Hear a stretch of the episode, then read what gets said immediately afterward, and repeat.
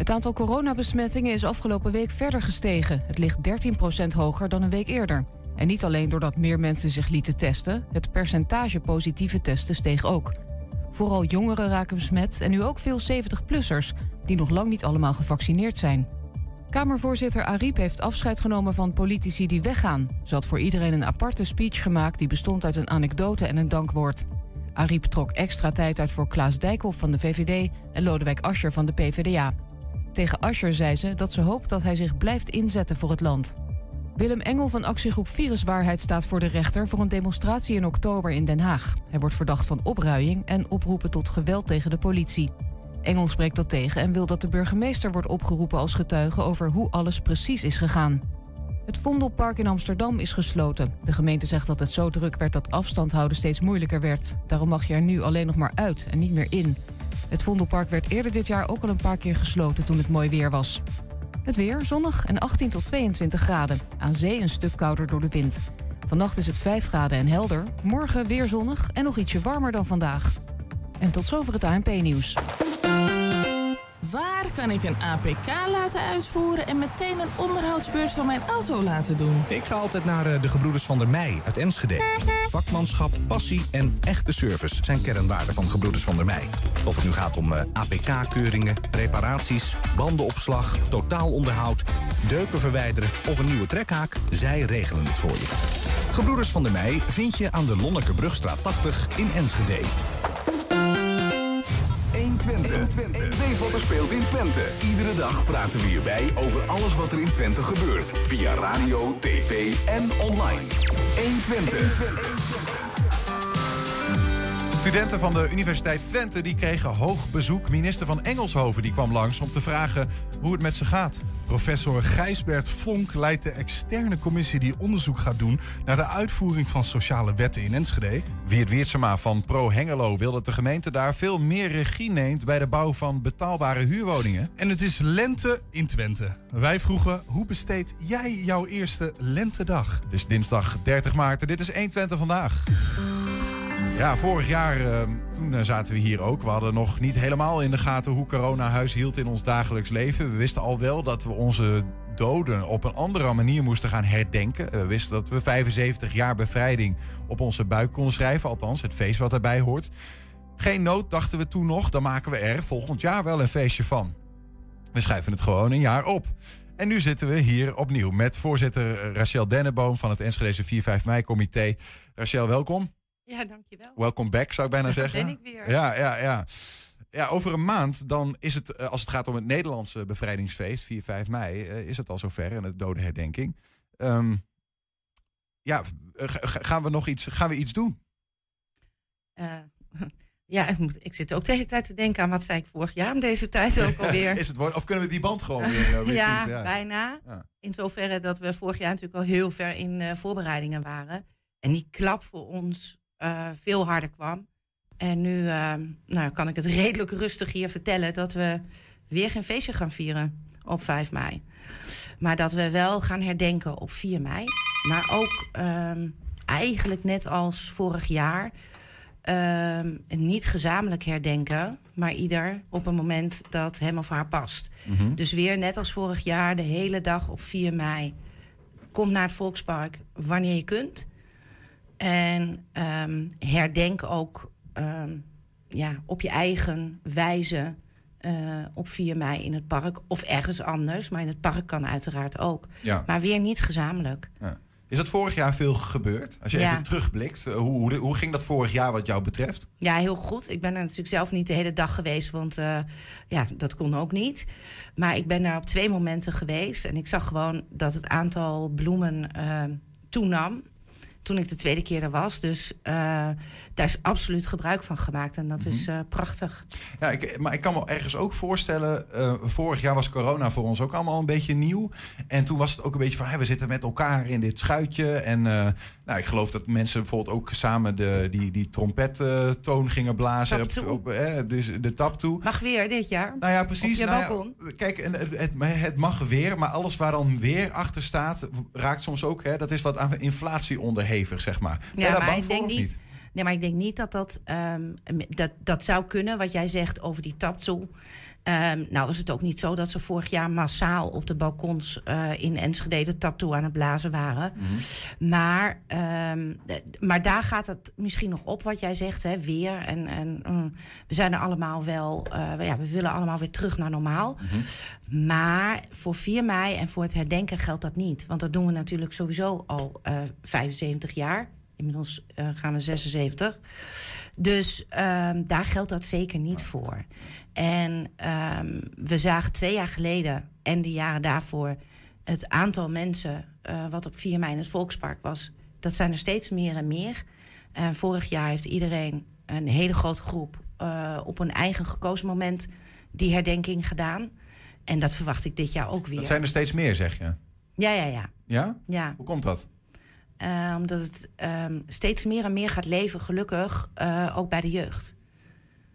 Um, die het heel erg belangrijk vinden om um, te blijven herdenken. En om bepaalde rituelen die we hebben rondom herdenken, maar ook rondom vieren, uh, te bewaren. -hmm. Ja, misschien, misschien dat is toch ook goed als het gaat om herdenken, is het ook herinneren van waarom waarom doen we eigenlijk uh, wat we doen? Um, uh, waarom moeten we misschien nooit meer doen wat we ooit deden? Uh, maar wat is voor jou de betekenis van zo'n herdenkingsdag? Ja, voor mij is 4 mei is heel, um, um, heel bazaal. Is gewoon, wij herdenken onze slachtoffers. Die zijn omgekomen in de Tweede Wereldoorlog. En in tijden van, van de oorlog daarna. Punt. Meer is er niet. Ja. ja, ik ben daar heel. Er zijn allerlei mensen die halen van alles bij en allerlei vergelijkingen. En, en ik zeg: dit, dit is het. Mm -hmm. dit, dit, ik ben daar heel, um, heel ouderwets in, misschien heel strikt in. 4 mei herdenken wij en onze slachtoffers. Bevrijdingsdag? En bevrijding uh, uh, ook. Alleen vind ik dat bevrijding, daar kan je wel heel mooi bijvoorbeeld een link leggen naar alle mensen die in Nederland, al onze nieuwkomers, die op basis van oorlog gevlucht zijn, in Nederland terecht zijn gekomen. En wel degelijk iets hebben om hun vrijheid te vieren. Mm -hmm. Dus ik vind de bevrijdingsdag. Die is natuurlijk ook begonnen vanwege het einde van de Tweede Wereldoorlog. Maar ik vind dat inmiddels cultureel gezien zo'n groot goed voor heel veel Nederlanders. Dat je. Uh, dat dat gewoon een dag van de vrijheid zou moeten zijn voor iedereen. Ja. De, daarvan denk ik, maar ik denk heel veel Nederlanders uh, met mij, van ja, die vrijheid heeft, heeft echt wel het afgelopen jaar een andere dimensie gekregen. Misschien iets waarvan we dat niet kenden. Zo van, hé, hey, wacht even. We, want we hebben nu natuurlijk veel, een stuk minder vrijheid dan we ooit hadden in de dingen die we doen. Um, hoop je dat dat, dat dat meegenomen wordt in die, in die gedachten rondom bevrijdingsdag en om uh, nee, de vrijheid want, vieren of niet? Nee, want die uh, vergelijking die hebben we natuurlijk... Uh, um, ja, in het afgelopen jaar wel vaker gezien. En daar ben ik redelijk fel op. Dat ik denk van, ja, ik vind het allemaal heel erg wat er is. Um, voor alle mensen om me heen. Ook voor de jeugd. Ik vind het allemaal heel erg. Maar laten we alsjeblieft met die vergelijking stoppen. Want als je tegen iemand dit zegt die de oorlog heeft overleefd... of iemand die uit een land is gevlucht van oorlog... en hier terecht is gekomen... Mm -hmm. ja, dan, dan gaat die vergelijking altijd mank. Dus eigenlijk uh, snappen we nog steeds niet helemaal wat onvrijheid betekent. Nee, nee. Dat, dat, dat klinkt heel hard. Maar gelukkig leven wij nog steeds in een land... Um, en, uh, waarin we vrijheid kennen. We hebben een aantal beperkende maatregelen -hmm. op dit moment... Uh, die ons niet worden opgelegd omdat we in oorlog zijn... of omdat de overheid dat zo leuk vindt.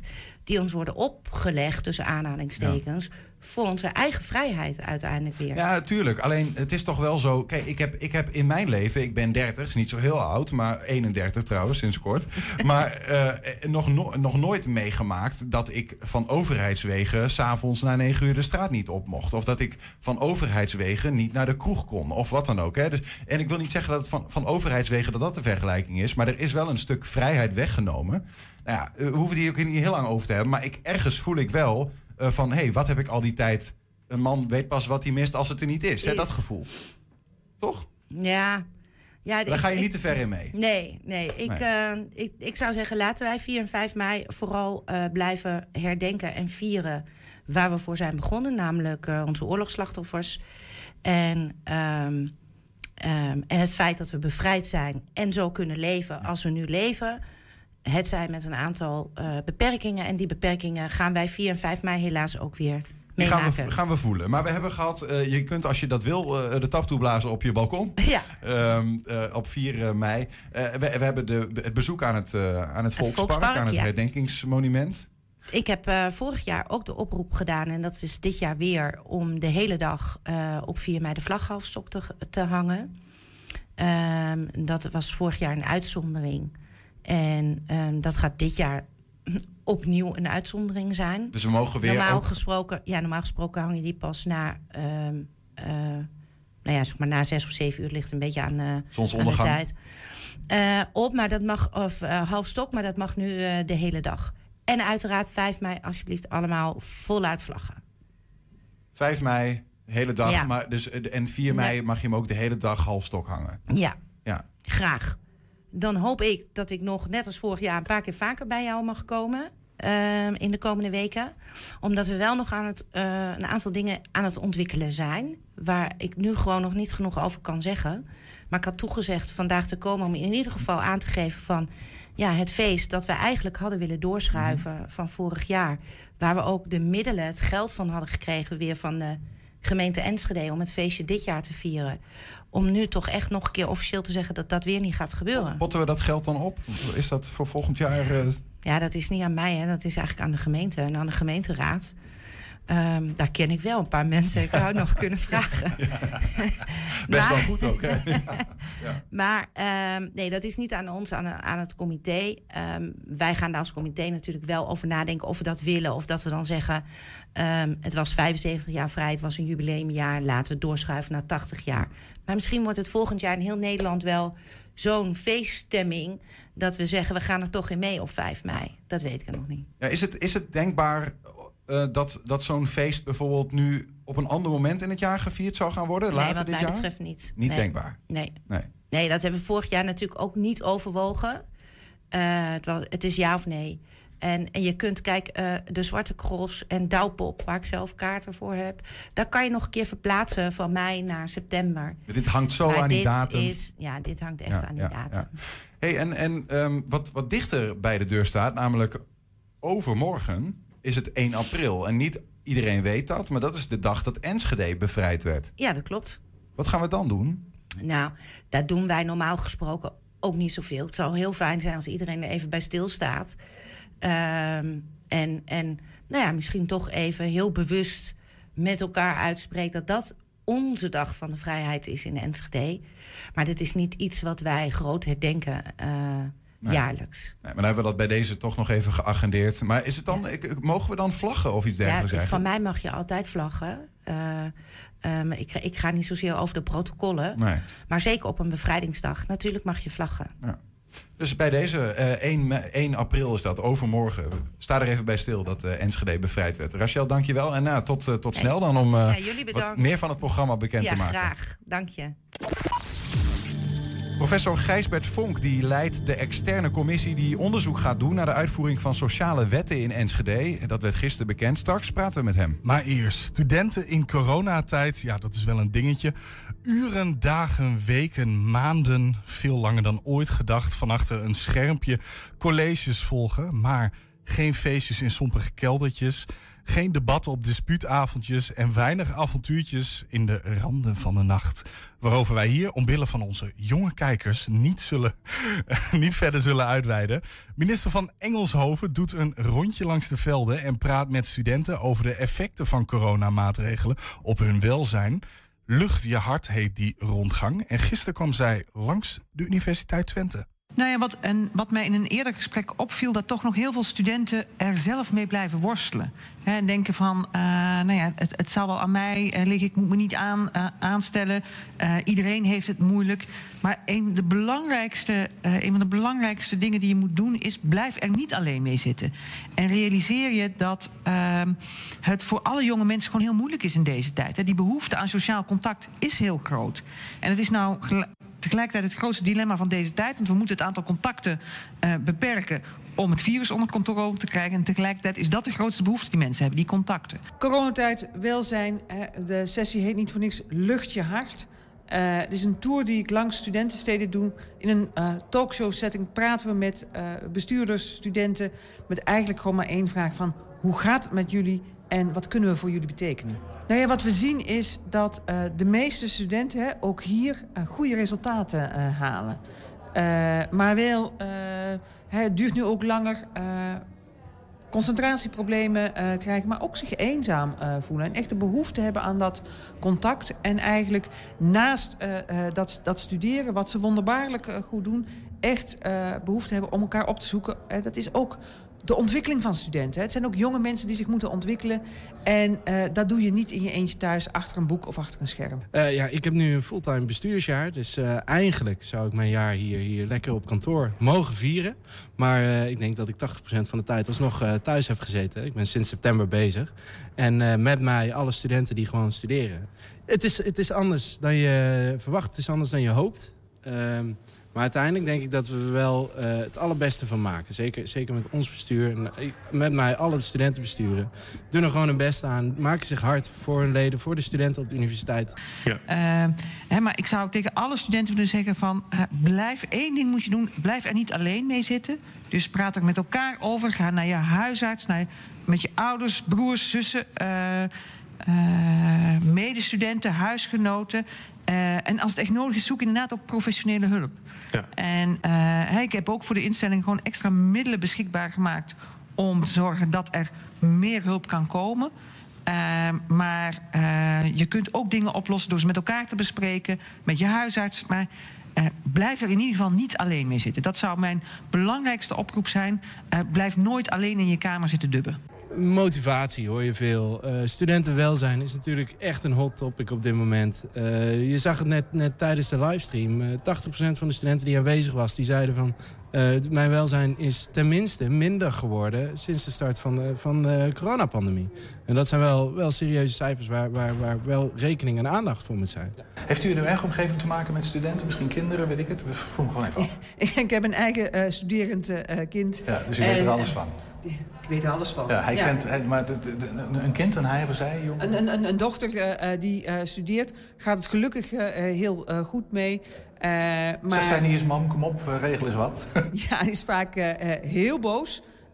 en ja, mam, schiet op en zorg dat we meer ruimte krijgen. Maar dat signaal, um, dat herken ik ook. En die behoefte hebben heel veel studenten. Hè. Jonge mensen moeten bij elkaar kunnen zijn, moeten met elkaar in discussie kunnen gaan. Uh, en um, we werken er ook snoeihard aan om hen die ruimte te bieden. Ja, mooi. Dan, we gaan praten met uh, professor Gijsbert Vonk. Hij is benoemd als voorzitter van de externe commissie... die onderzoek gaat doen naar de uitvoer van sociale wetten in Enschede. Met het onafhankelijk onderzoek wil de gemeenteraad uitvinden... hoeveel ruimte de stad neemt om maatwerk te leveren aan inwoners... waar het gaat om sociale wetten als bijvoorbeeld bijstand en WMO... Organisaties die opkomen voor Enschede's die hiervan gebruik maken, die stellen al jaren dat de gemeente een beleid voert dat strenger is dan nodig volgens de Haagse wetten, of zelfs strenger dan wettelijk toegestaan. Professor Gijsbert Vonk zal dat onderzoek dus leiden. Meneer Vonk, goedemiddag. Goedemiddag. U staat voor een um, nobele uitdaging. Ja, het is een uh, eervolle benoeming. En uh, ik zie ernaar uit om, uh, om ermee te beginnen. Het gaat allemaal heel snel beginnen. Hè? Dus ik geloof dat we rond 1 eh, juli al moeten rapporteren. Dus uh, we moeten aan het, aan het werk. En ik begreep zelfs uit het bericht wat ik onder ogen kreeg... dat met de benoeming eigenlijk het onderzoek ook is begonnen. Dat het voorwerk kan beginnen. In zekere zin wel. We een beetje oppassen, uh, want de commissie bestaat uit drie mensen. ik heb vanochtend even contact gehad met het tweede commissielid, Dirk-Jan Jan Spruit. Maar het derde eh, commissielid moet er worden aan, aangezocht. Ja. En natuurlijk moet je gewoon eerst met z'n drieën dat, dat, uh, dat eens bespreken hoe je het gaat doen. Maar het is wel zo dat inderdaad, sinds ik dit weet, dat in mijn hoofd al allerlei dingen aan het gisten zijn. En hoe zou dit zijn en hoe zou dat zijn en hoe zouden we het gaan, gaan aanpakken. Sinds wanneer weet u dit? Sinds wanneer weet u dit?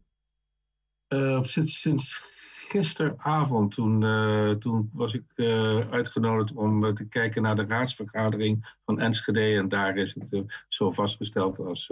u hoorde toch niet gisteravond zelf pas dat u het onderzoek ging leiden?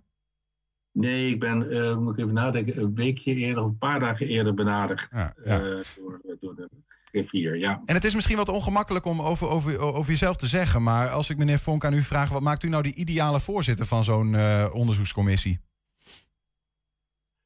Oeh, ja, je hebt zoveel rollen die je kunt spelen uh, in het leven. En uh, ik zou zeggen, wat betreft mijn achtergrond, uh, heb ik de afgelopen jaren uh, heel erg bezig gehouden met de kwaliteit van het sociale vangnet in Nederland. Met juridische aspecten van armoede. Vaker over nagedacht en ik ken de wetgeving. Hè, dus dus ehm, dat perspectief, dat, dat kan ik meenemen. Maar het is, denk ik, helemaal niet alleen een, uh, een soort, soort, soort, soort intellectuele exegese van hoe die wet precies werkt. Hè? En het uitmeten waar de vrijheidsgraden precies liggen. Die komen soms, dat, komt soms, ja, dat is soms heel nauwgezet. Mm Maar het is ook, denk ik, uh, dat je een, een, een proces moet leiden. Uh, interactie, gesprekken tussen mensen, echt goed luisteren. En dat realiseer ik me heel erg te degen. Dat je dus dat ook kwaliteiten zijn die, die, die je in zo'n rol um, heel goed moet gaan gebruiken. ik vind het wel interessant wat u zegt. Dat, want, want de onderzoeksvraag zoals ik hem ken is van... Hey, de, de, de wet uit Den Haag biedt een bepaalde mate van ruimte... Uh, als het gaat om de uitvoering van bepaalde wetten in, in, in, in de gemeente. En daarvan ja. wordt gezegd van ja, hoeveel ruimte gebruiken wij? En de gemeente wil eigenlijk zoveel mogelijk ruimte gebruiken voor de inwoners. Maar u zegt eigenlijk, nou, dat is niet alleen maar een juridische vraag hoeveel ruimte er zit. Ja, nee, voor een deel is het een juridische vraag, maar er zijn uh, allerlei manieren waarop je die uh, kan interpreteren. En er zijn verschillende visies op en er zijn verschillende belangen. Dus als je zegt, we willen, uh, we willen zo liberaal mogelijk alle ruimte die de wetgever op ons, ons gunt ook gaan gebruiken om zo burgervriendelijk mogelijk beleid te voeren. Mm -hmm. ja, dan kan dat, maar dan heb je onmiddellijk ook het andere probleem van ja, dat gaat geld kosten. En er zitten allerlei prikkels in die wet om zoveel mogelijk, in technisch jargon, de instroom te beperken en de uitstroom ja. te bevorderen. Dus dan heb je eigenlijk een heel ander gesprek met elkaar. Mm. En ik begrijp, ik, ik moet erachter komen waarom uh, de, de, de, de gemeente Enschede dit onderzoek graag wil. Maar het, waarschijnlijk is er iets aan de hand. En dan zie ik het toch als functie om een soort brugfunctie te kunnen gaan vervullen. En ook te, om te inspireren, zodat alle, alle betrokken uh, personen en instanties en partijen, dat zijn er eigenlijk heel veel, mm -hmm. dat die weer straks weer verder kunnen en iets kunnen doen met die aanbevelingen. Maar het, het, het, de, de fase van het, van het onderzoek is dus nog wel zodanig. Want we weten dat er in Enschede uh, nou ja, zelfs moeite was met het vaststellen van een goede onderzoeksvraag. En eigenlijk is, is die er nog steeds niet helemaal. Van ja, wat willen we nou precies weten en waarom eigenlijk? Nou ja, zo, zoals, het, uh, zoals u het nou formuleert. Uh, heb ik het nog niet gezien, maar dat ken ik wel onmiddellijk. gewoon eens nagaan, wat is nu eigenlijk de ruimte die, die er is en hoe kan die worden benut? Dat is, uh, dat is op zich vrij, vrij, vrij concreet. Voor mij is het gewoon wat opener uh, tot mij gekomen van ga eens kijken naar hoe het zit met de menselijke maat in de dienstverlening op het gebied van het sociaal domein. Ja. En die onderzoeksvraag moet dus worden, worden, worden toegespitst. Kent u, kent u eigenlijk deze nou ja, kijk, als ik het problematiek noem, dan, dan lijkt het alsof ik daar een oordeel over vel. Maar kent u de uitdagingen van gemeenten als het gaat om uitvoering van sociaal beleid. Hè. Uh, bijstand, WMO, uh, eh, weinig geld vanuit het Rijk wordt gezegd. En toch moeten de mensen krijgen wat, uh, wat hun toekomt. Kent u die uitdagingen ook van andere gemeenten? Ja, ik heb er inderdaad onderzoek naar gedaan. En dat heeft geresulteerd in een boekje wat we noemen rechtsstatelijke aspecten van decentralisaties in het sociale domein. Dat is een hele, een hele mond vol, maar dat doet u goed. daar zit, nou, ik ken het, ik, ik weet het. En er, zitten ontzettend veel van die paradox, van die tegenstellingen. Aan de ene kant maatwerk, maar aan de andere kant wel uh, bezuinigen. Aan de ene kant vrijheid en aan de andere kant toch Den Haag, Haagse regelgeving, die dan plotseling die vrijheden heel erg wil inperken. Dus er zitten heel veel tegenstellingen. Maar begrijp ik dan ook wel dat, dat u eigenlijk, zeg maar, um, nou, op dit moment nog niet van plan bent om een soort van oordeel te vellen van, nou ja, Enschede doet het goed of Enschede doet het, maar meer dat u zegt, nou ja, als je dit scenario volgt, als je dit wil, dan is dit handig. En als je dit wil, dan is dat goed om te doen. En is dat een beetje waar we op af gaan koersen? Of is dat te vroeg om dat zo te stellen? Ik denk formeel moet ik zeggen, is te vroeg. Want uh, ik, ik zou eigenlijk eerst eens. Uh, ik denk dat het belangrijk is dat je met een open mind, hè, dus echt onafhankelijk, dat heeft de, gemeenteraad ook echt om gevraagd dat je onafhankelijk eerst eens een oordeel velt hoe, uh, wat, wat er speelt in, in, in Enschede. En wat de pijnpunten zijn. Er zijn allerlei breuklijnen en daar doen zich spanningen rondom die breuklijnen voor. En waar lopen die lijnen in Enschede en wat doet zeer? Ja. Hoe, hoe komt. Pas als je dat weet, dan kun je eigenlijk een stap verder. Maar ik heb trouwens ook allerlei ideeën zelf al. Maar het gevaarlijke is, is dat je die onmiddellijk nu al projecteert zonder nog eens überhaupt met de mensen gepraat te hebben. Ja, nou ja, nou ja, misschien moeten we eerst daar eens naartoe. Ik ben wel benieuwd, hoe, hoe gaat u dan zo'n onderzoek in? Eh, ga je dan ook eerst inderdaad met heel veel mensen uh, praten. Is dat, uh, hoe, ziet het, hoe ziet die tijdlijn? Want ik geloof dat u, u zelf tien weken ongeveer heeft gegeven. Dat is, dat is, een, nou ja, dat is niet heel veel. Um, wat gaat er in die tien weken gebeuren? Hoe ziet die tijdlijn eruit? Kijk, als je, ik zal antwoord geven. Dus uh, weet ik niet, ga ik met mijn commissieleden bespreken. Maar ik heb, bij het beeld is, is dat je, in feite, het maar twee maanden. Je hebt al, de incubatiefase zitten we nu in, gaan we eens wat lezen. Hè? Maar 1 mei denk ik, dan moeten we zo denken aan een officiële uh, gespreksrondes. En uh, ik heb het dus zo net even op papier gezet met wie moet, hoeveel lagen er wel niet zijn. Ik denk de eerste laag is waar je mee moet spreken. Dat is al die recente onderzoeken over die toeslagenaffaire steeds weer gebleken. Is de burgers zelf. Hè de burger moet ook gehoord worden, denk ik, in dit uh, onderzoek. Die ervaringen van de burger moeten worden geluisterd. Dan mhm. heb je de vertegenwoordigers van die burgers, en al de maatschappelijke organisaties. Dan heb je de uitvoering, maar die bestaat ook weer uit professionals.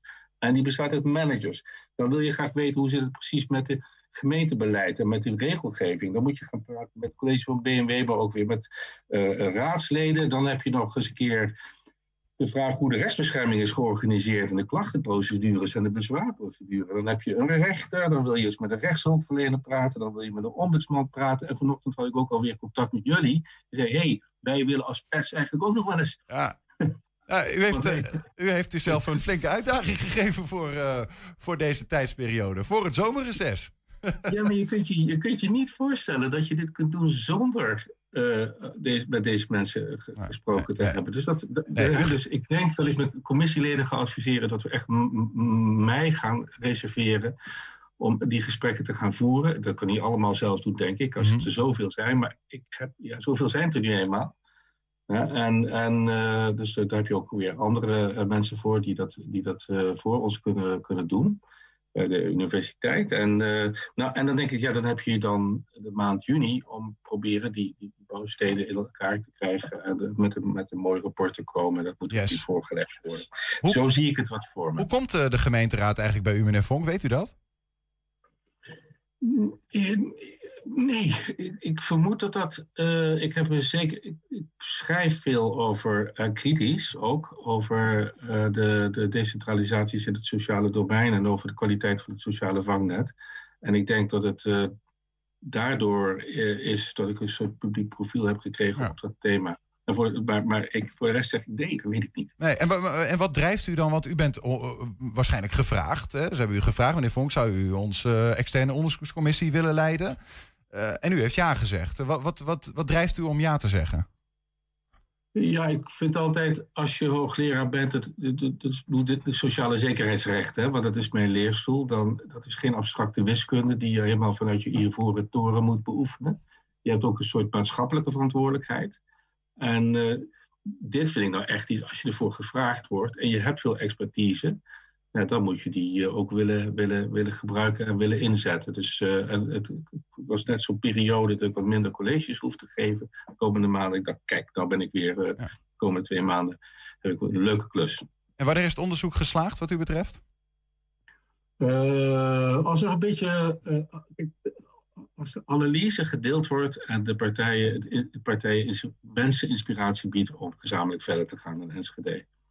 Kijk, dank u wel. Succes met het onderzoek en hartelijk dank voor uh, deze eerste kennismaking met de professor Gijsbert Vonk. Dank u wel.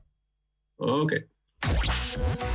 Pro Hengelo fractievoorzitter Wiert Wiertsema wil dat het college veel meer regie neemt bij de bouw van betaalbare woningen. Zometeen praten we met hem is naar We gaan het maken. Dat is de titel van een uh, televisieprogramma waarin vijf uitvinders, slash knappe koppen van de UT, slimme oplossingen zoeken voor mensen met een uh, handicap. Het BNN-VARA-programma startte begin deze maand. De laatste van de vier afleveringen werd vorige week uitgezonden. En een van die uitvinders, slash knappe koppen, die is bij ons aangeschoven... en we praten met hem na. Edwin 13, welkom. Hallo, dank je.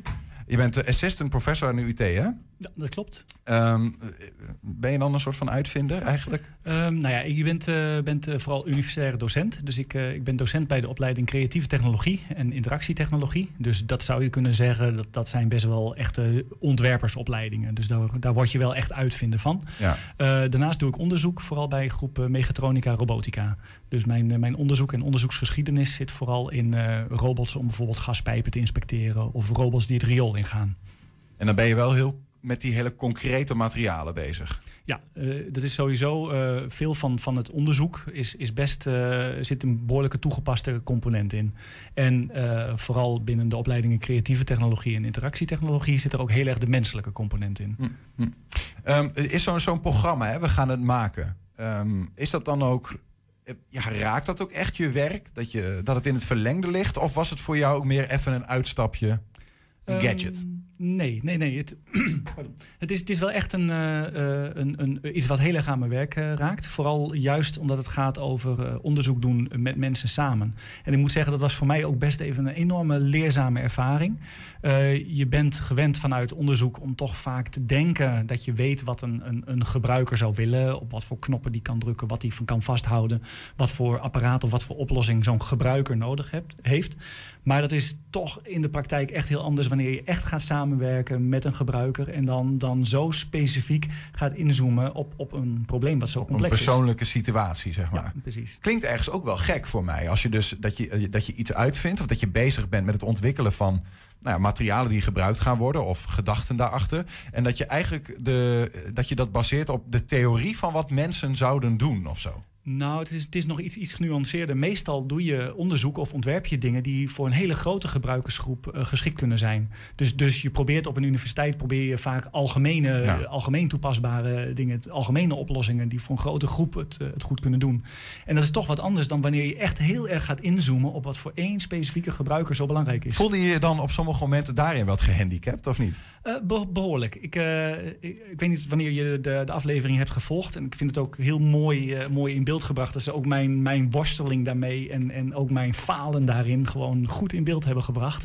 Want uh, ja, ik, ik zat wel eens echt, echt gewoon op een verkeerd spoor. Ik, ik, uh, het is lastig om bijvoorbeeld die specifieke problematiek, Duchenne, om dat te onderkennen. Mm -hmm. Hoe erg voor zo'n jongen het leven eigenlijk op de millimeter uh, is, is, is gegroeid. In plaats van gewoon normaal lopen, ja, ja, gamen, spelen, vliegen. Uh, nu ja, heeft hij gewoon eigenlijk millimeter precisie in zijn vingers. En, en daar draait het om. Zelfs, zelfs het... We hebben even een kader nodig, denk ik, Edwin. Want, want niet iedereen zal het programma hebben gezien. Okay. Misschien kun je ons meenemen even in van hè, de, de, de, het concept van het programma en wat je daarin hebt gedaan. Ja.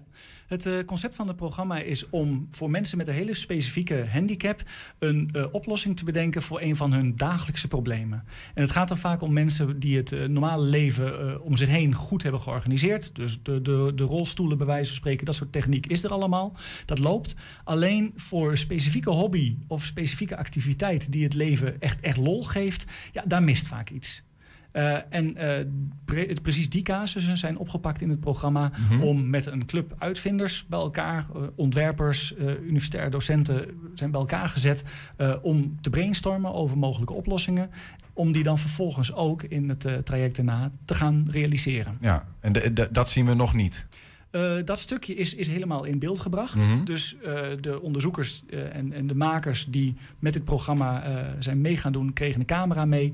zijn gewoon thuis of op een universiteit in hun plek, in hun omgeving met de problematiek aan het klussen gegaan. Op hun manier. Dat is ook wel heel mooi om die verschillende werkwijzes te zien. Om uiteindelijk tot een oplossing te komen. Ja, en daarin heb je dus ook iemand gevolgd die de ziekte van Duchenne heeft, een spierziekte. En wat, wat, wat heb je voor die persoon willen creëren, heel concreet? Nou, uh, de, de casus waar ik aan ging, uh, ging werken was voor Mark. Mark heeft inderdaad Duchenne, dus spierdystrofie. Dat betekent dat eigenlijk uh, zijn spierfuncties steeds verder afnemen naarmate de tijd verstrijkt. En op dit moment zit hij in een rolstoel en kan hij op zich zijn handen en zijn hoofd nog bewegen. een van zijn, zijn, zijn lievelingsactiviteiten is, is gamen op de, op, de, op de PlayStation. Alleen uh, dat, ja, dat lukt steeds minder goed. Het vasthouden van die controller uh, wordt steeds moeilijker. En vooral het verplaatsen van de vingers op die controller uh, wordt en, en werd steeds moeilijker. En daar wou hij eigenlijk een oplossing voor. Ja. Is dat gelukt? Um, ja, spoiler alert, maar de afleveringen zijn al geweest. Dus, dus in aflevering 3 zie je mij uh, daar, uh, daar een goede poging doen die uiteindelijk uh, niet helemaal lukt. En in aflevering 4 weet ik het dan toch tot een goed einde te brengen. Was er zonder dit programma die uitvinding ooit gedaan?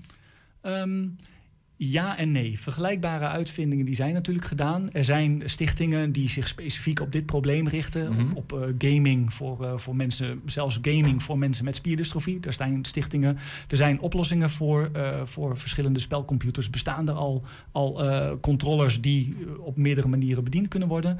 Alleen specifiek voor dit verhaal, voor Mark, voor Mhm. hoe zijn handen staan en voor de spelcomputer die hij wou gebruiken, niet. Ja, ja, ja. Is dat, is, maar is dat ook te veel gevraagd misschien? Oh, kijk je daar zelf naar? Dat is ook een beetje een ethische vraag misschien wel. Uh, nou ja, het is vanuit, vanuit de, de, de, de wereld van de zorgtechnologie uh, uh, natuurlijk lastig om zo specifiek maatwerk te gaan, te gaan leveren. Dus, dus ergens houdt het op. Ja. Dus, dus je zou ook kunnen voorstellen van ja, dat is wel leuk dat we dit nu hebben opgelost, maar wat red je daarmee? Aan de andere kant, de oplossing die ik heb gemaakt, uh, is wel voor meerdere mensen aan te passen. En, en opent eigenlijk de mogelijkheden voor een grotere groep. Wordt er genoeg vanuit die kant gedacht? Of, of mag dat. Uh, wat heeft dit programma met jou gedaan dat je zegt, hé, hey, maar misschien is dit wel ook wel een weg. Dat ik niet alleen maar naar die, naar die ja, nou, massa, hè, dat we wat meer op de massa kijken, maar ook echt een persoon specifiek te uithalen en vanuit zijn casus kijken naar de wereld. Nou, uh, het is wel zo dat de technologieën die de afgelopen, zeg maar de afgelopen tien jaar uh, uh, in beeld zijn gekomen, bijvoorbeeld 3D-printtechnologie, um, het mogelijk maken om oplossingen te bedenken die je heel makkelijk kan aanpassen. Oplossingen die je heel makkelijk kan customizen voor mensen in, die specifiek in hun situatie werken. Kijk, ik heb het hier toevallig meegenomen, wat uiteindelijk een, een deel van de oplossing is geworden. Het klinkt heel mooi, alsof ik Lego-blokjes... Daar voor jou is een camera, ja. dan kun je het laten zien. Alsof we Lego-blokjes hier op tafel hebben liggen. Maar het is eigenlijk een soort Lego-systeem geworden. Je ziet hier een, uh, een joystick. En die herken je misschien, misschien niet. Die zit normaal op een Nintendo uh, Switch in dit geval. En twee knopjes. Uh, en deze kan worden geplaatst op een, een, op een hendel, waarmee je hem eigenlijk zo om je vinger kan schuiven. Alleen deze hendel, dat is natuurlijk weer iets dat is heel specifiek op de hand gemaakt. Dus ja, ik heb een heel aantal varianten daarvan uh, voor kleine vingers, grote vingers. We hebben een variant die uh, onder een bepaalde hoek staat, zodat je uiteindelijk met een soort Lego-set je controller helemaal naar de hand kan zetten van degene die je moet vasthouden. Bij Duchenne is het ook zo, de, de, de, de ene patiënt heeft de handen nog recht. Bij Mark zag je het ook, de ene hand die normaal om de joystick zit, die was eigenlijk helemaal krom gegroeid. De andere hand was nog recht. Mm. Dus, dus voor beide handen had hij een andere, andere die toch een, uh, Wat doet het met je dat, je dat je de persoon kunt zien voor wie je het hebt gedaan en de, het resultaat gewoon heel letterlijk uh, dat, dat, geeft een hele, ja, een, een, een hele directe, directe betrokkenheid uh, van weerszijden. Je geeft je wel ook, ook een enorme drive om het tot een, uh, tot een goed einde te brengen. En het is ook wel iemand die, in dit geval ook van, van Mark, iemand die heel kritisch was. Mm -hmm. En um, daar merk je het ook. Hij is niet meer van plan om, om zomaar een nieuw ding te gaan aanleren. Of, of een nieuwe techniek te gaan uitproberen als hij daar niet het vertrouwen in heeft. Ja. En dat had ik me ook nog niet, niet eerder gerealiseerd. Dat stukje, dat heb je heel erg nodig. Want ja, uh, het leven, leven uh, zijn, zijn ziekte die gaat natuurlijk verder. Dus de spierfunctie zal verder afnemen. Dus als hij iets nieuws gaat aanleren, ja, dan moet het eigenlijk gewoon direct goed voelen. Of, of goed genoeg voelen, zodat hij het vertrouwen in heeft om daar nog een beetje in te investeren. Of niet. Mooi. Mooi verhaal, mooie, mooie dingen die, die jullie daar gemaakt hebben. De, ja, is, wat, wat, wat, neem je het meest mee van, van de, deze experience, zeg maar, de afgelopen weken? Um, nou, dat, dat inderdaad er nog best veel te winnen is in de manier hoe je dit soort oplossingen doet. Hoe je dit soort dingen ontwerpt. Samen met, uh, met iemand die het nodig heeft. En dat je, dat je, de, um, ja, dat je eigenlijk heel goed op zoek moet naar methodes. Dat je iemand echt heel erg in het ontwerpproces kan betrekken. Nou, je ziet het in de, in de afleveringen ook een beetje. Ik probeer in aflevering 3 probeer ik het allemaal voor Mark op te lossen. En in aflevering 4 uh, zie je dat we samen om tafel gaan zitten met een hoop klei en een hoop, hoop schakelaars en toeters en bellen. Ja. En dat leidt uiteindelijk tot de oplossing. Dus daar zit, zit voor mij een belangrijke les. En nu stiekem uh, alweer aan het werk aan een volgende Ik weet niet, er zijn, zijn plannen online voor een volgende aflevering. Uh, mensen mogen zich daar aanmelden, nieuwe uitvinders mogen zich daar aanmelden. Dus als je op de website van het programma kijkt, uh, ja, zie je wat de mogelijkheden zijn. We gaan het maken, zo heet het. Hè? Edwin 13, dankjewel. Het is lente, ook in Twente. Wat prachtig rijmt dat, hè Niels? Dat rijmt inderdaad, ja. Lekker weertje vandaag of niet? Ja, het is heerlijk. Ik heb er doorheen gefietst. Ik zie al Zonder helemaal glunderen.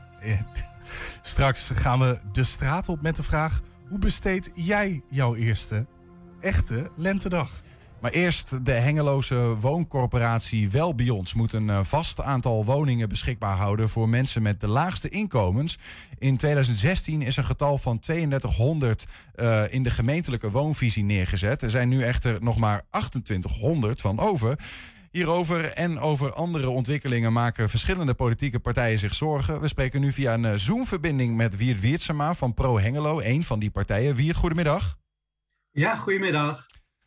Wat zijn eh, de zorgen eigenlijk precies? Nou, de, de zorgen zijn dat uh, nu al, maar ook uh, zeker op de langere termijn, mensen met uh, lage inkomens in onvoldoende mate aan bod komen als het gaat om het verkrijgen van een sociale huurwoning. Het aantal neemt voortdurend af, terwijl de vraag groter wordt. Dat is in de kern het probleem. Betekent dat ook dat de wachtlijsten steeds langer worden, bijvoorbeeld? Ja, we hebben net uh, weer een onderzoek uh, gehad. Dat is uitgevoerd door uh, Welbions en door het college.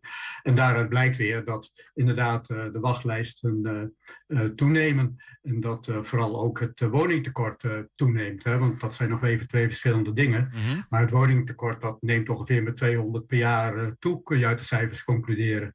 Het was ruim 1900 in, in 2019. En nou ja, gelet op de geschiedenis is er een toename van 200 woningen per jaar. Dus we zitten alweer vermoedelijk 400 woningen verder, want het cijfers gaan over 2019. Maar er, er wordt wel gebouwd in Hengelo, toch? Ja, nee, kijk, we hebben we gaan morgenavond inderdaad een woonagenda behandelen. En uh, dat is werkelijk een, gewoon een groot succes voor het college, die agenda. Want we mogen 3500 tot uh, 4500 woningen gaan bouwen de komende tien jaar. Dus dat is allemaal prima in orde. Alleen uh, de sociale opgave, die ligt er ook. Mm En daarin wordt op dit moment in onvoldoende mate voorzien, omdat wel bij ons aangeeft uh, om financiële redenen uh, die inspanning niet te kunnen verrichten. Ja. Ja. Um, tijdens de politieke markt eerder deze maand stelde je voor om uh, versneld 250 huurwoningen te bouwen hè, voor mensen met een smalle beurs. Om, om, om dat gat misschien weer wat te dichten. Uh, Maar toen was het uh, de SP bij monden van Vincent Mulder. Die zei dat het dan vast kartonnen dozen zouden gaan worden. Is er, is er wel geld om, om dat te doen eigenlijk? Eenvoudig maar goede woningen bouwen? Ja, dat is, uh, dat is heel goed te doen. Uh, kijk, op het moment dat uh, Vincent dat uitsprak, ik heb er later met hem over gesproken, en we gaan nu een werkbezoek brengen aan een fabriek die dit soort woningen bouwt. Hij gaat mee en hij staat er in principe open tegenover. Dus het was een eerste reactie en ik ga ervan uit dat hij zich ook zal laten overtuigen, want het zijn kwalitatief gewoon heel goede woningen die daar gemaakt worden en vervolgens worden gebouwd overal in Nederland. Ergens verbaast mij het ook een beetje. Um, Vincent Mulder is een uh, coalitielid, zeg maar, van een coalitiepartij, SP in Hengelo. U bent zelf lid van, de, van Pro Hengelo. Uh, uw eigen wethouder gaat over het woonbeleid in Hengelo. We zijn al drie jaar onderweg met deze woonvisie van vanaf 2018. Uh, um, hoe, hoe kan dit eigenlijk? Nou, dit, uh, dit kan omdat uh, in 2016 is dat begonnen, heeft de gemeente een woonvisie uh, vastgesteld, waarin voor het eerst die 3200 woningen met het predicaat goed en goedkoop zijn genoemd. maar het probleem is dat wel ons toen al heeft gezegd van jongens, dit gaan wij niet doen. ik herinner mij discussies met wel ons waarin ze aangaven dat het helemaal niet nodig was. En nu geven ze aan in de discussies van dat, dat de financiën daarvoor niet uh, beschikbaar zijn. Nou ja, dat hebben ze bij jullie in de uitzending uh, in gesprek met Vincent Mulder ook al uitgebreid Hengelo spel, ja. Dat, dat is gewoon, ja, zoals de zaken wat wel bij ons betreft liggen. Alleen, ja, daar kan je als gemeentebestuur geen genoegen mee nemen. Een, een corporatie moet op een gegeven moment het gemeentelijk beleid, de gemeentelijke woonvisie tot uitvoering brengen. En dat staat gewoon klinkklaar in de wet. Dus als er een probleem is, dan moet wel bij ons niet de luiken dichttrekken en uh, intern uh, op, uh, bij elkaar gaan zitten en verder niet meer, niet meer acteren. Nee, dat is het moment om te kijken van met de gemeente, we hebben een gemeenschappelijk probleem, -hmm. hoe kunnen we dat oplossen? En ik weet van mijn wethouder dat hij de afgelopen jaren de, de blaren op de tong heeft gepraat om ervoor te zorgen dat dat wel bij ons bij de les blijft. Alleen, ja, vooral de laatste tijd lukt dat dus helemaal niet meer. En trekt men zich echt terug, luiken naar beneden. En men zit uh, vanuit de boeken, boekhoudkundige optiek naar, uh, naar, de exploitatie van de woningen te kijken. En niet zozeer vanuit de vraag van wat zijn de problemen en kunnen we misschien die samen met anderen oplossen. Ja, ja en ik vind dat uh, erg jammer. Ik vind maar, juist maar, dan ben ik wel dat, even benieuwd, hoe, hoe, hoe zit dan sorry? de relatie tussen gemeente Hengelo en Welbions? Want in principe een woningbouwcorporatie, die ma daar maak je toch dan daar maakt de gemeente prestatieafspraken mee. En die ga je dan toch handhaven? Ja, alleen uh, wel bij ons weigert hierover prestatieafspraken te maken. En je kunt iemand niet dwingen. Een, een corporatie kun je niet dwingen tot het maken van prestatieafspraken. Alleen tegelijk, kijk, er zijn, ik moet even een beetje, beetje duidelijk zijn. Er zijn wel prestatieafspraken gemaakt, alleen niet met betrekking tot die 3200 woningen. En daar gaat het nu eventjes om. Um, uh, wat je kunt vaststellen is. Maar dat is dan misschien ook een fout geweest van het college, toch? De gemeentelijke woonvisie tot uitvoering te brengen. Ja, maar dat is dan misschien toch ook een fout van het college dat je daarover geen duidelijke afspraak hebt gemaakt, want dan is er ook nergens op te handhaven. Er zijn hele duidelijke afspraken, wilde het college maken. Alleen vanaf 2016 weigert wel bij ons dat ook al te doen. Mm -hmm. En de nood aan woningen is nu zo hoog dat uh, wij van ProHengelo, maar ik neem aan ook uh, dat andere partijen dat gaan doen, nu aan de noodrem gaan trekken en zeggen van jongens, dit kan zo niet langer. He, want je ziet gewoon dat, dat de vraag naar de, de, zeg maar de basale huurwoningen, dat die hand over hand toeneemt. Maar als, als, als, als, ja, u, als, als, als, u als coalitiepartij, pro-Hengelo, SP, maar ook het college van Hengelo, als u allemaal vindt uh, dat uh, wel bij ons het anders moet doen, uh, wat is dan op een gegeven moment nog, wat zijn dan nog de middelen waarmee u wel bij ons daar, daartoe kan dwingen, misschien wel bijna? Nou, om te beginnen, om te beginnen moeten we dat dus nu gaan vinden. Hè? Kijk, ik bedoel, wij zijn de eerste partij die nou roept van Horus, uh, het collegeprogramma kan niet worden uitgevoerd, want daar hebben we het in staan. Hè? Die 32, niet die 3200, maar dat uh, zeg maar het aanbod aan sociale woningen gelijk moet blijven. Dat betekent dus dat die 3200 uh, constant blijft. Mm -hmm. Wij moeten gewoon constateren dat dat niet lukt en we trekken nu aan de bel. Ik ga ervan uit dat ook de SP... Maar dat had de wethouder dan toch al veel eerder moeten constateren? We samen met de gemeenteraad ons beraden op de vraag welke stappen we nu moeten ja, doen. Ja. Nou, dan zijn er in principe drie mogelijkheden.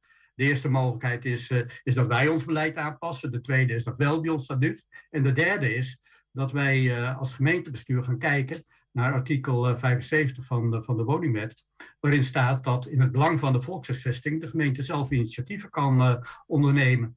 Dat betekent dus gemeente zelf in die problemen kan gaan voorzien. Nou, of dat überhaupt uh, zeg maar op de weg van de gemeente Hengelo ligt, dat moet de gemeenteraad beslissen. En wij hebben nu aan de bel getrokken. Ik ga ervan uit dat de SP ook aan de bel trekt. Dat hebben ze op de woonpolitieke markt ook al gedaan. Dus dat zullen ze wel, uh, wel voortzetten. Mm -hmm. En dan is de vraag aan de gemeenteraad, hoe nu verder? En het college zal dan richting de raad met een aantal voorstellen daarvoor moeten komen. Ja. Maar u hebt, nog wel, maar u hebt nog wel vertrouwen, u, u hebt nog wel vertrouwen in de verantwoordelijk wethouder die hierover gaat. Hij heeft in principe alles Absoluut. goed gedaan. Absoluut, dat is onze eigen wethouder. En die, uh, onze eigen wethouder die, die is jaren volop bezig geweest om dit voor elkaar te krijgen. Maar het is nou, hem uit de vingers heel geglipt. veel gelukt in Hengelo. De woonagenda die hij gemaakt heeft. De extra woningen die we mogen bouwen, allemaal prima. Ja. Alleen wel bij ons, die ligt op dit moment dwars. En daar kan de wethouder niks meer aan doen. Die staat op een gegeven moment ook met, uh, met blaren op zijn tong. En ja, ja als gemeenteraad moeten we dan concluderen van ja, uh, nu moet er iets anders gebeuren. En nou, dat is dit moment dat wij uh,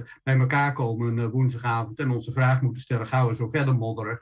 Of gaan we proberen om zeg maar toch concreet die 3200 dichterbij te brengen. Dus daar gaat u gewoon het heft in eigen hand nemen, buiten wel bij ons om? Nou, dat hangt van de gemeenteraad af. Kijk, wij als Pro Hengelo willen wij graag dat die 3200 worden gerealiseerd. Mm -hmm. En ja, links of, of rechtsom, ergens moet het gaan gebeuren. En ik kan nu nog niet voorspellen hoe het precies gaat. Maar dat het zou moeten gebeuren, dat uh, vinden we wel. Wel bij ons op hun beurt die zeggen van wij hebben gewoon de middelen niet om, om deze huizen, wat u zelf al zegt. Maar dat vindt u onzin? Nee, dat vind ik geen onzin. Ik vind dat uh, wel bij ons heel goed op de eigen centen moet letten. Uh, dat om te beginnen. Maar tegelijkertijd moet je dan vervolgens kijken naar prioriteiten die die woning, de woningcorporatie heeft. En je moet kijken naar hoe gaan ze om met dit probleem. Kijk, als er een probleem is, zodat zij de woon, waardoor zij de woonvisie niet kunnen uitvoeren, dan zou je dus kunnen spreken over iets gemeenschappelijks bij de gemeente en bij Welbions. En wat ik gewoon vaststel, is dat Welbions steeds meer in zichzelf verkeerd raakt en uh, niet bezig is met de gemeenschappelijke probleem. Kijk, misschien kan de gemeente wel wat betekenen richting wel bij ons om dit te realiseren. Je weet het allemaal niet, maar de nou deskundigen moeten zich daar nou eens over gaan buigen. En wel bij ons zou bereid moeten zijn daarover na te denken, om die insteek te kiezen. En dus is dat dus niet het geval. Wel bij ons neemt haar taak niet serieus genoeg wat u betreft. Wel, ze nemen hun taak heel erg serieus, maar ze blijven in zichzelf verkeerd. Ze moeten veel meer out of the box gaan denken. En denken van, er is een gemeenschappelijk probleem met het gemeentebestuur. Hoe lossen we dat op? Hoe kunnen we in die 3200 goede en goedkope woningen voorzien? Zijn daar mogelijkheden voor? Laat wel ons daar ook over nadenken, samen met ons. En dan kijken we wel waar we uitkomen. Maar dat proces loopt niet. Hun reactie, hun reactie daarop is dan, die zeggen van 200 huurwoningen is een vaststaand aantal, is, is, is, is, kun je opsturen. Maar zij zeggen, je kunt ook sturen op wachttijd. En die wachttijden zijn wat hun betreft uh, prima, binnen de perken op dit moment. Dat is toch ook een manier van out of the box denken? Ja, als je, maar als je ziet dat uh, 22% van, uh, van de mensen die voor dit soort woningen in aanmerking komt, maar jaarlijks kan, er een kan krijgen. Dat betekent dat er jarenlange wachtlijsten zijn. Die mhm. zijn er gewoon. Dat valt niet te ontkennen. Er staat in, de, in, die, in die woonvisie, ik geloof dat er vijf of zes jaar staat. Nee, niet, sorry, niet in de woonvisie, in het uh, RIGO-onderzoek. Vijf of zes jaar gemiddelde wachttijd. Dus de, ja, dat is eindeloos. Ja, als jij 23 bent en je wil een goedkope woning, je wil het huis uit, ja, dan kan je vervolgens tot je, tot je, tot je 27, 28ste wachten tot je eindelijk een woning hebt. En dan heb je nog geluk gehad, denk ik. Ja. Morgenavond... Dus dat, die situatie moeten we niet laten voortduren, want dat betekent ook dat mensen dus uit Hengelo wegtrekken onze jongeren trekken weg. Maar ook anderen die uh, een, uh, een, woning zouden willen hebben waar niet kan worden voorzien. Nou, als je als stad jezelf serieus neemt, als je je bewoners serieus neemt, mhm. als je zeg maar ook als optie hebt dat je wil kunnen voorzien in woningen voor je eigen bewoners, dan moet je gewoon uh, nu aan de bak. En dat geldt voor Welbions en dat geldt voor de gemeente. De gemeente doet het al, heeft alle voorwaarden gecreëerd en nu is Welbions aan zet. Goed zo. Morgenavond wordt er over gedebatteerd bij jullie in de gemeenteraad. Wier Wiertsma, ja, dank voor de... Ik sta al klaar, zoals je merkt. Ja, ik merk het zeker weten. Dank voor de toelichting en succes uh, morgenavond. Ja hoor, graag gedaan. Hoi. Ja, met de temperatuur rond de 20 graden en veel zon kun je zeggen dat vandaag de eerste echte lentedag was. Maar hoe hebben mensen die besteed? Vandaag is de eerste officiële lentedag in Enschede. En wij zijn benieuwd wat mensen eigenlijk gaan doen met dit lekkere weer de eerste lentedag. Je kan niet op de terras zitten. Hoe uh, maken jullie je dag weer helemaal compleet met lente nu? Met een ijsje, lekker buiten, heerlijk. Ja. Stokbrood eten. Lekker. Lekker, lekker wat eten en lekker in de zon zitten. ja. Dus wij zitten eigenlijk vooral binnen, maar we dachten toch even een visje halen. Zoals we dat elke dinsdag uh, hier doen. Maar uh, over het algemeen helaas binnen zitten. Vanavond wel lekker barbecuen. Ja, chill. Allebei, dus dat komt helemaal goed. Oké, dat is wel even lekker. Ja, is onze eigen manier een beetje toch de zon pakken waar het kan. Ja, we zijn gewoon een beetje buiten met vriendinnen. Voor de rest niks. Nee, gewoon niks. Ik zit gewoon. Wat gaan we doen? Ja, we zijn in de stad, dus uh, het, is niet, het is niet goed om in de stad te lopen dan, maar we moeten wel. Ja, wij moesten voor controle naar het MST, dus vandaar dat we nu, nu hier zijn. Anders waren we hier niet geweest. We genieten nu gewoon even buiten. Gelukkig Enschede ook nog allemaal mooie parken. En halen we wat op en dan gaan we in een park zitten. Ik vind die hartstikke mooi. En heel gezellig. En ik heb een bankje en niet die uh, stenen tafel. Vind je jammer dat je nu op het terras kan zitten met het weer? Ja. Ja, alles, de bankjes zijn ook helemaal afgeschermd. Het, ja, dat weet ik wel. Het is niet leuk zo, maar het moet. Het kan niet anders. Gewoon voor jezelf leuk maken op de manier. Ja, en dan moet je zo een mondkapje op. Dus dat is helemaal uh, niet lekker. Ja. Oei, uh, geen idee eigenlijk. Ik denk dat het terras zitten leuker is. Maar ja, de, de omstandigheden laten niet toe, dus... Wij uh, kunnen niet wachten als het weer open gaat. Toch wel? niet dat we elke dag op het terras gaan zitten, maar uh, dit is natuurlijk wel een hele rottijd voor de ondernemers en uh, voor iedereen eigenlijk. Ja, het is wel duur op het terras zitten. Het is wel goedkoper zo. Het jammer dat je niet meer naar terrasjes kan om daar even een biertje te drinken? Dat is heel jammer, ja. ja dat, maar dat, dat gaat van zomer wel weer wat worden, denk ik. Ja, ja. Och, och, ze zullen toch wel moeten op een gegeven moment. Anders valt de hele economie natuurlijk plat natuurlijk. Ik wou dat het ze open gaan, maar ja, daar heb ik geen hand in. Dus eh, ja, een kopje koffie hè, op het terras. Heerlijk, ja. Dus, Op zich kan je wel gewoon koffie halen en hier zitten. ja, Dus dat kan ook wel. Maar dat is toch niet zo gezellig. Dan zit je niet zo met mensen bij elkaar. En daar gaat het uiteindelijk om, hè? dat je een beetje gezellig met elkaar hebt. Staat genoteerd, Niels. Lekker gezellig bij elkaar bent. Lekker man. Ja, is toch fijn? Het doet een mens goed. Ja, ik mis het wel. Ja, het is weer terug. Ja, nou dan kunnen we nu net zo goed even in een parkje gaan zitten. Nou, we hebben nog Of- een eh, gesprek. Ja, dat weet ik. Het zou gek zijn als ik nu wegloop. Dat zou... Dat wil ik wel zien. Nee. Want de Lossische handbalkiepster Hante Hamel die maakte een bijzondere transfer. Ze speelde tot vijf jaar geleden bij het Lossische Combinatie 64. En na onder meer drie jaar in Limburg in de Eredivisie te hebben gehandbald... gaat ze nu naar het één na hoogste niveau in Noorwegen. Een en ander gaat wel sneller dan ze zelf had verwacht. Op 1 mei moet ze al richting haar nieuwe Noorse ploeg Volda. Die club strijdt nog voor eh, promotie naar het hoogste niveau daar. Hante, goedemiddag. Hoi. Ben je al druk je koffers aan het pakken? Ja, ik ben al wel een beetje aan het bedenken wat eh, mee moet en wat niet. Maar was niet zoveel in het vliegtuig. nee, is dat zo? Eh, Even serieus, zeg maar. Moet je dan een beperkt aantal spullen je eerste keer meenemen? Is dat lastig? Ja, ik denk het wel, want ik vlieg gewoon. En volgens mij het appartement dat ik daar krijg is gemeubileerd. Dus alles wat ik hier heb, dat gaat niet mee. Dus ik moet wel een selectie maken met kleding, denk ik vooral. Hoe lang zat deze transfer er al aan te komen voor jou? Nou, het was wel het doel voor mij dit jaar. Maar je weet het toch nooit, met corona was het lastiger. Dus ja, het is niet heel zeker dat het gaat lukken. Dus ja, voor mij is het nu een paar weken dat ik wel ermee bezig ben veel. Maar het is wel toch sneller dan ik had gedacht uiteindelijk. Ja, waar zit dat dan in? Nou, ik had een beetje in mijn hoofd dat ik gewoon daar na de zomervakantie zou beginnen. Maar de competitie daar is al afgelopen en bij ons ook. Dus we zeiden, kun je 1 mei al komen? Want dan kun je gewoon de voorbereiding voor het nieuwe seizoen al meedoen. Toen dacht ik, oh, snel. Maar eh, ja, wel heel leuk. Ja, ja. Ehm, we noemen het al even in de introductie. Tot vijf jaar geleden speel je, speelde je in Losser. Eh, Straks speel je in Noorwegen. Eh, Had je dit vijf jaar geleden zo kunnen denken? Nee, echt niet.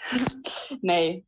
Nee, ik dacht gewoon, nou, leuk bij combinatie in lossen. Maar ik had niet verwacht dat ik echt... Ik wilde het wel natuurlijk, maar ik had niet verwacht dat ik echt zo ver... eh, ja, vooral zo ver van huis nog zou komen. Ja, ja. Maar het is, het- en ook Ja. dat, ik, ik eerder vandaag ook al een gesprek waarin ik aan iemand zei: Het is gek om van jezelf te zeggen. eh, maar hoe goed ben jij eigenlijk? Want je bent keeper. Eh, ja, klopt. Ehm, nou ja, je moet wel wat kunnen als je dat wil eh, bereiken. Dus ik denk, ja, best goed. Ja, nee, maar zeg maar, als je want ik, ja, eh, vergeef me, ik zit niet zo in de handbal. Maar ehm, ik, eh, is, er, is, er, is het denkbaar dat je zeg maar nog verder gaat klimmen en dat je je gaat meten met, met de besten van de wereld? Of, of is dat nog wel ver weg voor Ehm, jou? Hoe- Ik, ik denk wel dat het ver weg is, maar ja, ik wil gewoon voor mezelf telkens kleine stapjes hoger. En dat heb ik tot nu toe ook gedaan. Gewoon van, ook vanuit Losser heb ik een klein stapje hoger gemaakt. En nu zit ik in één keer in Noorwegen, dus wie weet over vijf jaar. En eh, eh, eh, wat is eigenlijk het verschil tussen de Noorse eerste divisie, zeg maar, en waar je nu op het niveau speelt? Is dat echt een wereld van verschil of ligt dat wel dicht bij Ehm, elkaar? Volgens mij, ehm, ik heb er natuurlijk niet mee kunnen trainen door corona, dus dat is lastig. Maar van wat ik gezien heb, zijn ze vooral wat sneller en ehm, sterker en zo. Dus, Vikingen, en hè? de stap, ja. Wat? Ik zei, het zijn vikingen? Dus wat dan betreft. Ja. Van, van die, van die grote Ja, beren van een vrouw. eh. Nee, dat hoop ik niet. En eh, eh, eh, stel je voor, zo'n je, je speelt, want, want Volda is dus zeg maar ook eh, eh, in de eerste divisie staan ze vierde, als ik het goed heb begrepen. Eh, eh, wat als je zeg maar doorstroomt naar die Eredivisie? Ben je dan een beetje in de crème de la crème van de handbalwereld terechtgekomen? Of eh, Ja. is dit ook nog een opstapje voor jou? Nee, als ik daar terecht ben, dan vind ik het wel echt...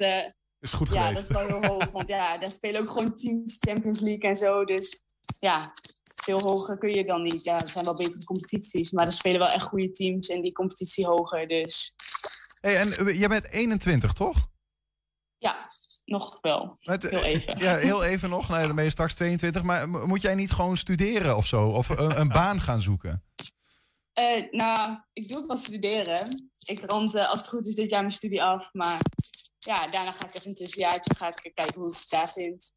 Dus En, het, is- het, is, het is, even een, is, het, is het ook zo dat het een beetje een experiment is? Van wat vind ik er nou van om echt eh, in fulltime in Noorwegen te gaan handballen?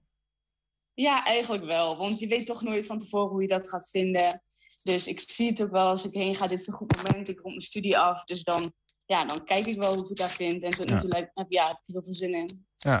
Maar heb je ja, zin in? Maar ik kan me ook voorstellen, ik bedoel, ja, je, je laat hier mogelijk ook wel wat achter aan familie, vrienden.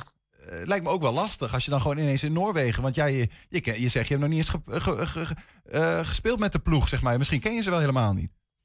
Nee, ik, klopt eigenlijk. Nee, dat vind ik wel spannend hoor. Het is heel ver van huis. Het is echt 21 uur rijden. Dus. En mijn team hier is superleuk. Dus het is wel een beetje een gok of zo. Maar ja, ik ga sowieso spijt krijgen als ik dat niet zou doen. Dus. Nee, nee. En, en, en v- ja, eh, als je het niet wil zeggen, dan hoeft dat niet. Maar gewoon even voor het beeld. Eh, Dit is eh, straks, daar ben je alleen maar aan het, aan het handballen. Kun je daarvan leven, van zo'n handbal? Want Noorwegen, daar zijn de lonen wel vrij hoog, heb ik altijd begrepen. Dus dat scheelt. Ja, omdat alles daar ook heel duur is. Ja, ja precies. Ja. Nou ja, maar als je dan vervolgens naar nee. Nederland gaat om hier boodschappen te doen, dan scheelt dat weer, hè? Ja, dat klopt. Ja, misschien eh, moet ik dat doen. nee, maar je kunt er wel van leven. Dus ehm, ja, dat is het. Maar Ja, is, het, is, het, is het zoals. Heel nieuw. Is het, is het, is het, is het ervan leven of, of, of meer dan dat, zeg maar? Want hè, de Nederlandse Nou. voetballers die kunnen er boten mee kopen. Nee, nee, dat is echt. Nee. Je, eh, je kunt niet echt gaan sparen of zo. Je moet wel daarna gaan werken als je stopt met handballen. Dus ja. het is gewoon, voor, voor dan kan het. Mooie uitdaging. Kun je nog wedstrijden van het Noorse seizoen meespelen voor? Want ze, zijn nu, ze spelen mee voor promotie, dus dat zou mooi zijn. Er zit wat spanning in, eh, in de ploeg daar. Ja, ja, dat hoop ik wel. Er ligt een beetje aan de overschrijving, want dat, dat, gaat, dat moet via de bond en dat gaat dan een tijdje over. Maar als het goed is, kan ik nog wel meespelen. En ja, of ze dat, mij dat laten doen, dat is dan een tweede. Maar eh, volgens mij is het wel mogelijk. En als we even groot dromen. We zijn nog eens vijf jaar verder. Vijf jaar geleden was je in Losser. Nu zit je straks Ja. in Noorwegen. Over vijf jaar? Nou, misschien nog steeds in Noorwegen en dan sowieso in de hoogste eh Op een berg. daar. Op een berg. Ja. Ja. En eh, eh, dan Mooi. misschien, misschien tot slot. Eh, je hebt dus vijf jaar geleden was je nog in Lossen. Wat is nou het meest Twentse ding wat je gaat missen zodra je in Noorwegen zit? De Joma. nee. nee, gewoon alle mensen die ik daar ken. Je kent iedereen bijna uit Lossen, dus ja, die zie je dan één keer per jaar of zo. Dus ja, En een beetje, gewoon. en, en een beetje salade, toch? Ook wel. Ja. ja dat, dat neem ik mee in eh handbagage. Waar nog ruimte over is. Handbalkiepster Ja. Hante Hamel hoorde je uit Lossen. Dankjewel en eh, heel veel succes. En vooral ook heel veel plezier in Noorwegen. Dankjewel. Ja, en tot zover 120 vandaag. Terugkijken kan direct via 120.nl. Vanavond om 8 en 10 uur zijn we ook nog eens op televisie te zien, Niels. Wie wil dat nou niet zien? Zometeen hier Henk Ketting met een gloepensnieuwe kettingreactie. Veel plezier en tot morgen. 120. Weet wat er speelt in Twente. Nu het ANP-nieuws. Goedemiddag, ik ben René Postma. Het aantal coronabesmettingen is afgelopen week verder gestegen. Het ligt 13%